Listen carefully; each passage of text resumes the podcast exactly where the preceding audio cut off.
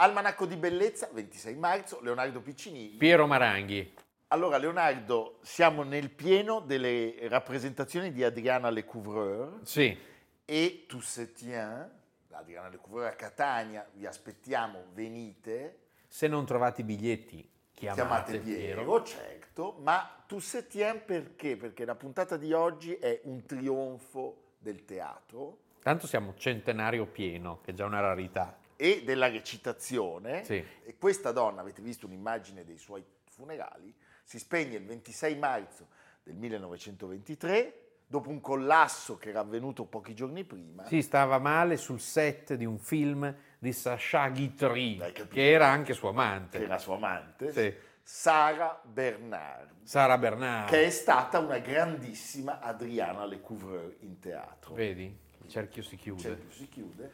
Lei appunto entra in coma, non si riprende, muore il 26 marzo in pace, senza soffrire, tra le braccia del figlio. Sì. Riportano i giornali dell'epoca, l'unico figlio Maurice Bernard. Maurice Bernard muore nella sua casa di Boulevard Pereire nel 17e. Sotto casa si era radunata da giorni una, una folla, eh, perché Sara Bernard, che aveva un'età ragguardevole, aveva però ancora il suo pubblico, e lei avrebbe detto al figlio, lasciamolo aspettare, il pubblico mi ha torturato tutta la vita, adesso lo torturo io. Beh, il suo funerale è un funerale pazzesco. Mezzo milione di persone, Sì, funerali di Stato. Sì, sì, pensate, dalla chiesa di San François de Sales, San Francesco di Sales, si, si raggiunge per la Chaise. Sì, sono pochi chilometri, ma ci vogliono due ore e mezzo per il corteo, per questo che è il suo ultimo trionfo. Ultimo trionfo. Lei avrebbe voluto essere sepolta eh, in Bretagna, eh, nella- di fronte all'oceano. Lei aveva un rapporto con la Bretagna speciale, Quiberon, dove aveva una casa, ma appunto eh, era troppo complicato. La ragione di Stato. E poi Henriette Rosine, detta Sara Bernard, era nata nel 1844, quindi quasi 80 anni prima, il 22 ottobre, nel quartiere latino e sua madre Judith era una cortigiana di origini ebreo-olandesi, nota come Julie. Aveva una clientela ricca, aveva nobili e ricchi, meglio se insieme, eh, si dice, e per non intralciare la vita sociale della madre, la piccola viene mandata a vivere con una baglia, prima appunto in, In Bretagna, Bretagna. e poi nei pressi di Parigi. A sette anni, ci sono i, diciamo, i- gli amici della mamma. sì, o il padre naturale, eh, De Morel, che era un erede di una famiglia di mercanti, Sì. di Le Havre. Qua mi sembra di, di entrare in un Simenon, Sì. c'è Maigret. Chi è l'assassino? Eh, chi è l'assassino? La mandano a un collegio per giovani fanciulle. La madre intanto si è, diciamo, sostituita sì. alla sorella, anche lei cortigiana, e ha un amante con il duca Il duca di Borni. di Morny. Anche qua sembra Adriana Lecouvreur, lasciami dire. Cioè il fratellastro di Napoleone III, che sarà funzionale poi all'ingresso Eh, della giovane sì. Ma insomma, diciamo che queste cortigiane avevano delle frequentazioni straordinarie, perché vedremo i personaggi che vengono fuori dopo. Nel 1857, dopo che il padre naturale ha smesso di esistere, e Julie cosa fa? La madre organizza una riunione. Sì, cui partecipa De Morny per decidere il destino della figlia. Diciamo che questo mondo del secondo impero è di una volgarità insopportabile sempre. Tutto poi sotto gli occhi della terribile spagnola. Eh, sì, della Eugenia de Montillo. Della, della moglie di Napoleone III che era una bacchettona, intanto questi facevano di tutti i colori. I mobili secondo impero sono quella roba lì. Sì. sì. Allora, De Morny cosa suggerisce? Dice, ma questa potrebbe fare l'attrice e chiedono a Dumas padre di portarla alla commedia era francese. Un giro, era un giro di, di vecchi playboy. Ma è meraviglioso. Lei arriva alla commedia francese e cosa succede? Piange a dirotto, cioè si emoziona talmente tanto che sono Portatela costretti, via! costretti, fuori, fuori, lasciano il palco, ma Dumas si intenerisce molto sì. E da lì inizierà a chiamarla la mia piccola stella. E grazie a De Morny, a Daniel Aubert, il direttore del conservatorio. Cioè, De Morny era come, non so, sì. eh, come i figli di Leone. De Morny era come i figli di Leone, come Lollo Brigida, sì. come Verdini sì. oggi. Eh? La giovane Henriette entra al conservatorio di Parigi che frequenta dal 1859 al 1862 e si diploma nella classe di commedia. Seconda. Seconda, mentre Secondo posto. è quindicesima nella tragedia. Sì. Lì si può pensare che il suo modo di recitare fosse talmente rivoluzionario che non era compreso, perché Certo. sappiamo che De Morny e Dumas Non si arrendono. non si arrendono, anzi, ne trovano un posto alla comédie française. Anche qua mi viene in mente Adriana Lecouvreur. E lei debutta in Ifigenia di ma, Racine. ma le viene il panico. Un disastro. 31 agosto 1862, lei viene colpita da ansia da palcoscenico e si rende conto del disastro. Quando esce di scena Quindi incontra... la, la morale della storia è mai... Mai tirarsi, Tirarsi indietro. indietro. Anche noi possiamo farcela. Eh, infatti. Eh, tu ce l'hai fatta. L'attore provò che la incontra, la vede prostrata, lei gli chiede il perdono e lui risponde, io ti posso perdonare e un giorno anche tu ti perdonerai. Ma Racine, Mamma dalla mia. sua tomba, non lo farà mai. Mamma che mia. paura.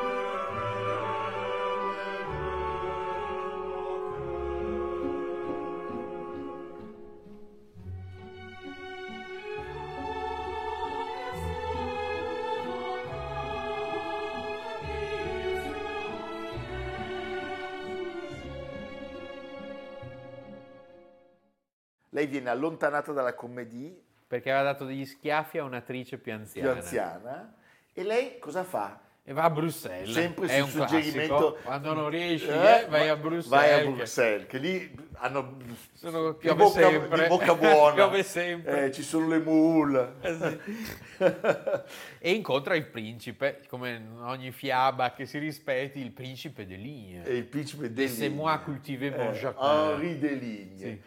Inizia una torrida relazione e nasce l'unico figlio dell'attrice Maurice Bernard. La sua consacrazione avviene quando nel 1872 al Dopo la teatro Comune. dell'Odeon porta al successo nei panni della regina di Spagna Ruy Blas di Vittorio Hugo che la definisce la mia adorabile regina dalla voce d'oro. E arrivano le grandi parti che la consacrano. È Fedra, e mi viene in mente Adriana Lecouvreur, È è, vero. Cleopatra, è Marguerite Gauthier, è Tosca, è Giovanna d'Arco, è appunto la Lecouvreur.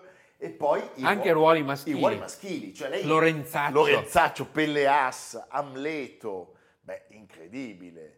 E riesce a conquistare tutti. I tutti critici la osannano. Quel momento, eh, ricordiamolo, perché poi lei avrà una seconda fase in cui il nuovo mondo la rifiuterà. Carpe diem.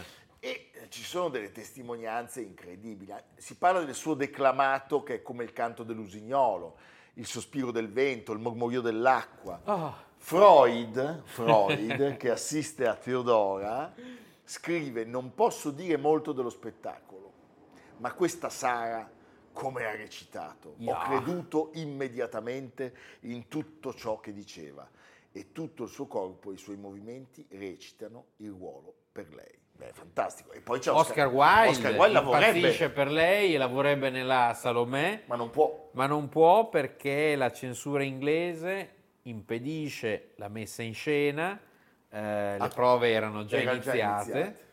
Eh, Gabriele D'Annunzio ne fa la sua musa e non sappiamo cos'altro. Cos'altro? Sì. La, la Duse non era contenta. No, La e città- per lei scrive il dramma morta. La città morta del 1898. Incesto, amore. Eh? Pecoreccio. Mm, Pecoreccio, durante una missione archeologica in Grecia, hai capito? Eh?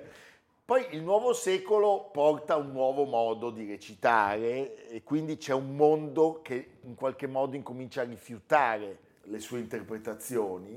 Anche Abbiamo- se lei ha delle parti in film muti, Certo, poi c'è il fonografo, eh, sempre di Edison, quello che usava, quello che Bella usava Bartok Bartok. per E registrare. ci sono i rulli, si può sentire. E quindi c'è la sua intonazione, la sua voce che è preservata e che... E se l'avevano tutti osannata poco tempo prima, sappiamo che per esempio George Bernard Shaw sottolinea il suo carattere infantilmente egoistico Turgenev la trova fredda, falsa e manierata. e D.H. Lawrence, che la vede nella Signora delle Cameglie, riesce a dire è meravigliosa e terribile allo stesso tempo.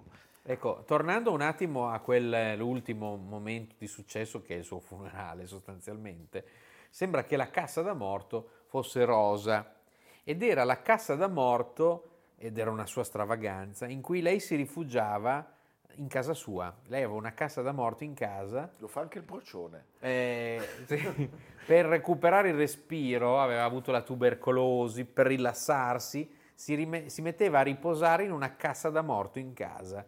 A volte con gli ospiti presenti salutava tutti e si metteva appunto eh, dentro, ci si faceva fotografare, eh, leggeva, insomma, questa è la- Mangiava, tutto in questa Tutto. cassa da morto. Faceva anche altre cose. Non so, adesso. Basta, va bene.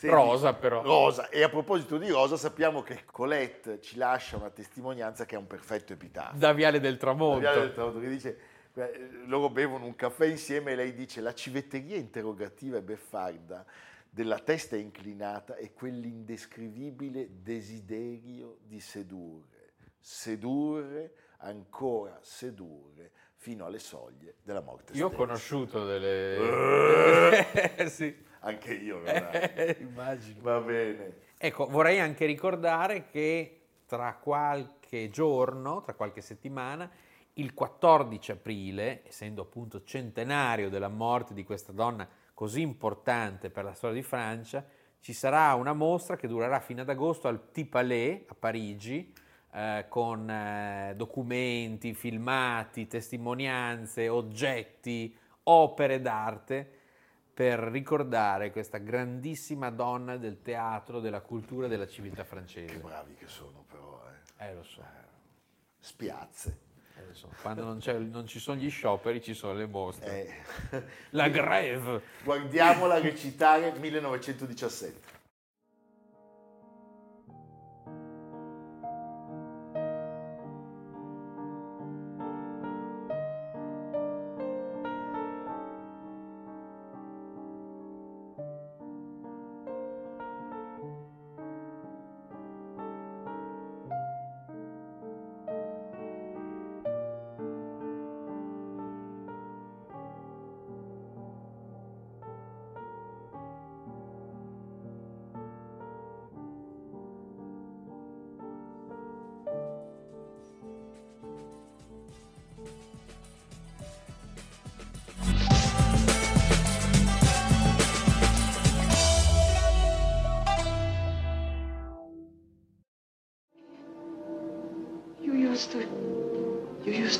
Confession of my husband.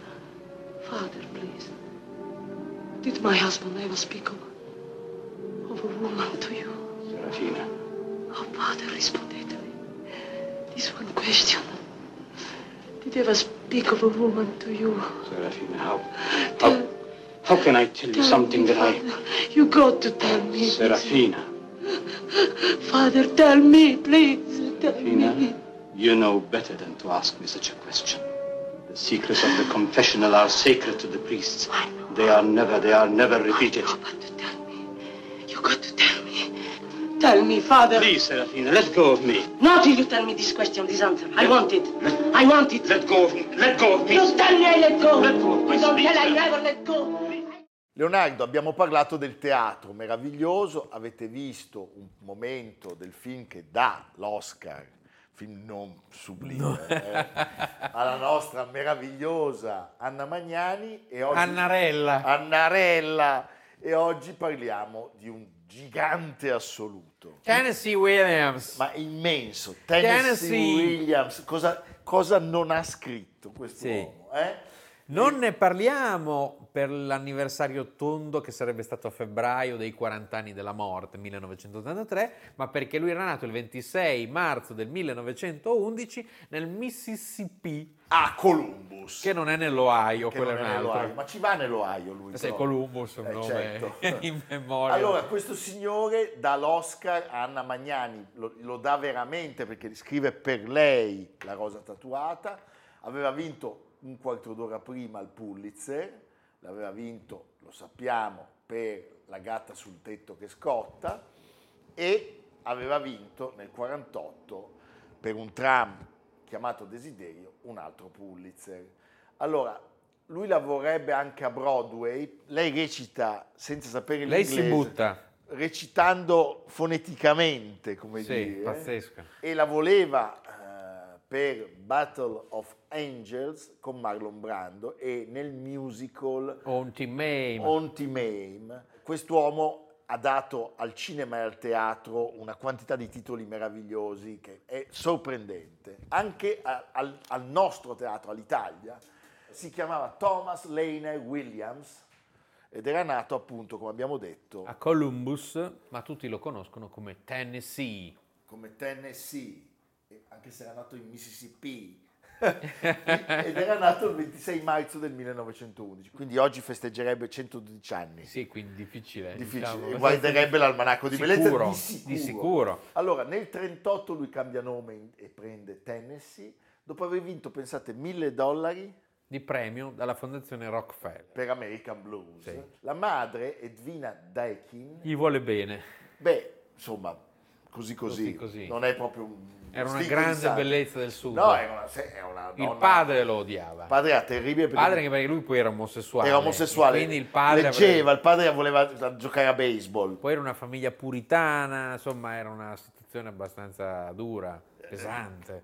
Allora, il clima familiare avrebbe avuto un'influenza pesantissima su di lui, generando forse quel genio che tutti conosciamo, ma Sì, sì, creandogli delle generando anche quella capacità di analisi Certo, dei drammi del dolore. della società americana. Cioè, lui non è, non è nato tra i grattacieli di New York, no? in, una- in un mondo dorato, ma ha potuto toccare con mano cos'è l'orrore della periferia Eh no, ma americana. certo. Voi- Viva l'Europa! Oh! E poi ricordiamo una cosa, questo ragazzo adorava una sorella, Rose, aveva un fratello maggiore, ma eh, aveva un affetto smodato per questa ragazza e eh, tra i contrasti paterni e la crudeltà materna che a un certo punto decide di farla lobotomizzare, Mamma mia. perché lei è affetta da schizofrenia, credo, cioè la sua vita diventa un inferno. Questa cosa lo segna per sempre. Riesce a laurearsi nel 38 Yes. e poi dove va Leonardo? New Orleans, che ama, perché ovviamente c'è un po' di Eh, divertimento. certo. E poi St. Louis, St. Louis, che odia. perché c'è una noia. Dove c'era? C'è la fondazione Pulitzer. Eh certo. Sì. E in quegli anni c'è questa operazione terribile, questa, la lobotomia, e lui vede questa adorata sorella diventare un vegetale. Tutto questo lo segna profondamente e genererà in lui il terrore È di fare la stessa di- di fine, fare la perché stessa lì, fine. sai, appena avevi un attimo di, così, di grilli per la testa. Per fortuna se ne va Sì, dalla eh. famiglia, inizia a girare e nel 47 conosce Frank Merlo, con cui condivide un amore stabile, diciamo. Eh, era già un, un apprezzato uomo di teatro, E viene notato da Hollywood. lo Zoo di Vetro, Primo grande successo e poi famoso, strepitoso, mitico, tram chiamato Desiderio di Elia Kazan. che debutta in teatro con Jessica Tandy e Marlon Brando e poi arriva agli Oscar. Sì, quattro anni dopo. Otto nomination, ne vince quattro. Pensate, c'è un'ingiustizia perché La canottiera di Marlon Brando Non prende l'Oscar. non prende l'Oscar, ma la prende lo il prende naso, il naso di Karl Malden, Eh, sì. la prende Vivian Lee e la prende Kim la- Hunter. Kim Hunter che è la sorella. Sì. E, E lui è lo sceneggiatore anche del film. La- Quindi ma- possiamo dire che in questo caso Eh, c'è una totale continuità tra il pensiero e la realizzazione, Certo. la mise en scène. Marlon Brando viene, viene in qualche modo punito dal, dal fatto che bisognava eh, darlo a Humphrey Bogart quell'anno l'Oscar. Sì. Eh, eh, la regina d'Africa, John Eh, lo Huston. Però, insomma, lui è pazzesco. Hey, Stella!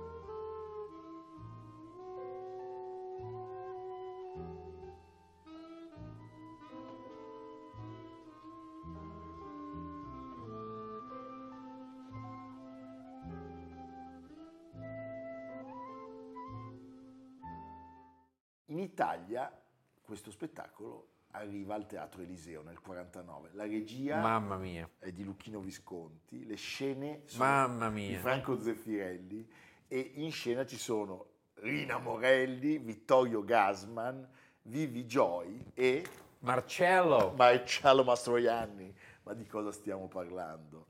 Che meraviglia. La collaborazione con Lucchino Visconti continua con senso. senso, 1954 da Camillo Boito, meraviglioso, e poi arrivano altri testi importantissimi, Estate Fumo, Camino Real e La Rosa Tatuata. per poi, diciamo, ritornare con un'altra grande opera, 1955, La gatta sul tetto che scotta. Tre anni dopo fu il film di Richard Brooks a riportare quest'opera. Liz Taylor e Paul Newman. Con Liz Taylor e Paul Newman. Tennessee Williams detestò questa riduzione cinematografica. Eh, ricordiamoci che da Un tram chiamato Desiderio alla gatta sul tetto che scotta è entrata in vigore la censura. Certo. Per cui i temi, molti dei temi trattati con una totale libertà, possiamo dirlo, da Tennessee Williams incontravano il codice Hayes e tutti i problemi che E anche la abbiamo censura dei- della Chiesa Cattolica. Certo, certo, fortissima. Eh, prostitute. dallo. Zoo di Vetro, che è del 1945, c'è una costante nel suo teatro, cioè trattare dei temi che erano molto ehm, moderni per l'epoca, Certo. la condizione femminile, la solitudine, no? il eh, doversi risvegliare dal sogno di un futuro migliore e trovarsi spesso in situazioni di disagio con uomini che picchiavano le donne. quindi- E poi la denuncia della civiltà in disfacimento, dell'America di provincia, il sud corrotto. Eh, poi ci sono dei temi che per lui sono quasi ossessivi, eh, la patologia sessuale, la degradazione, lo sfacelo fisico. Certo, Quindi insomma c'è tutta la violenza che sta sotto il tappeto della civiltà americana e che lui eh, ri- riscopre e riporta a galla. E poi anche un modo per esorcizzare quella vicenda di cui abbiamo parlato della sorella. Chiaro? La crudeltà. L'elemento autobiografico è Fortissimo, fondamentale. fortissimo. Pensate a questo immenso capolavoro della storia del cinema. Tutto il giorno sull'alberatura con questo sole, a vedere quegli orribili falchi marini. Non so come resisti a guardarli tanto. Che spettacolo tremendo, però. E questo terribile sole.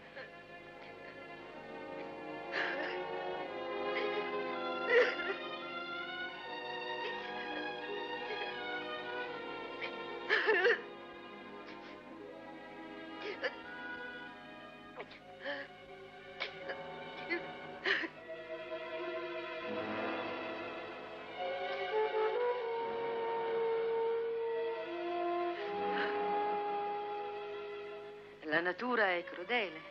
Non c'era bisogno che venissimo qui a vedere questo spettacolo per capirlo.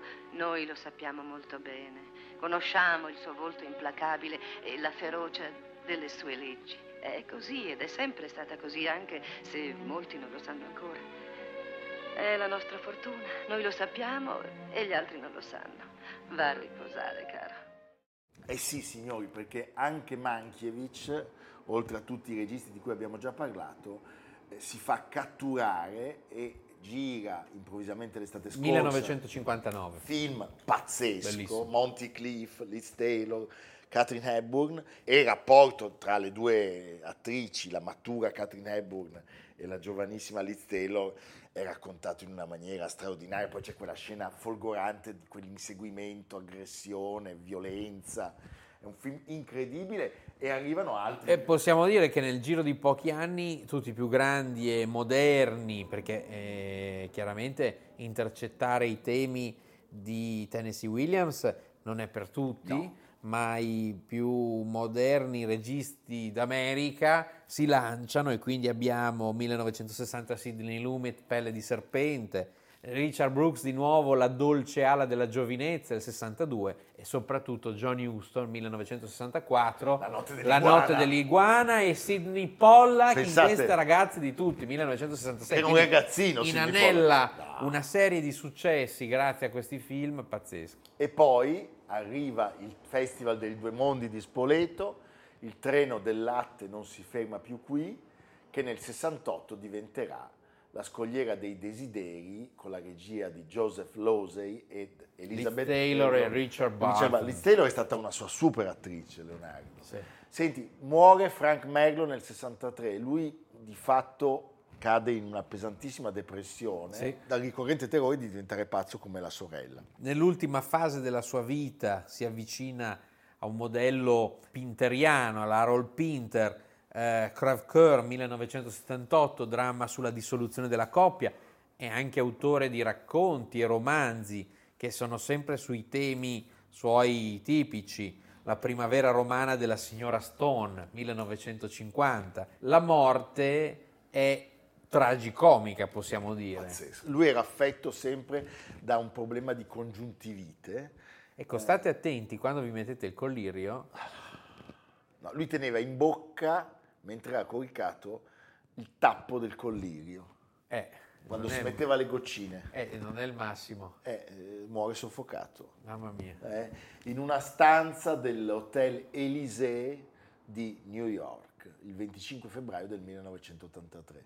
Beh, signori miei, questo genio assoluto ha segnato la storia del teatro e del cinema in maniera profondissima e è stato molto legato anche all'Italia. Grande fierezza. Prego la regia.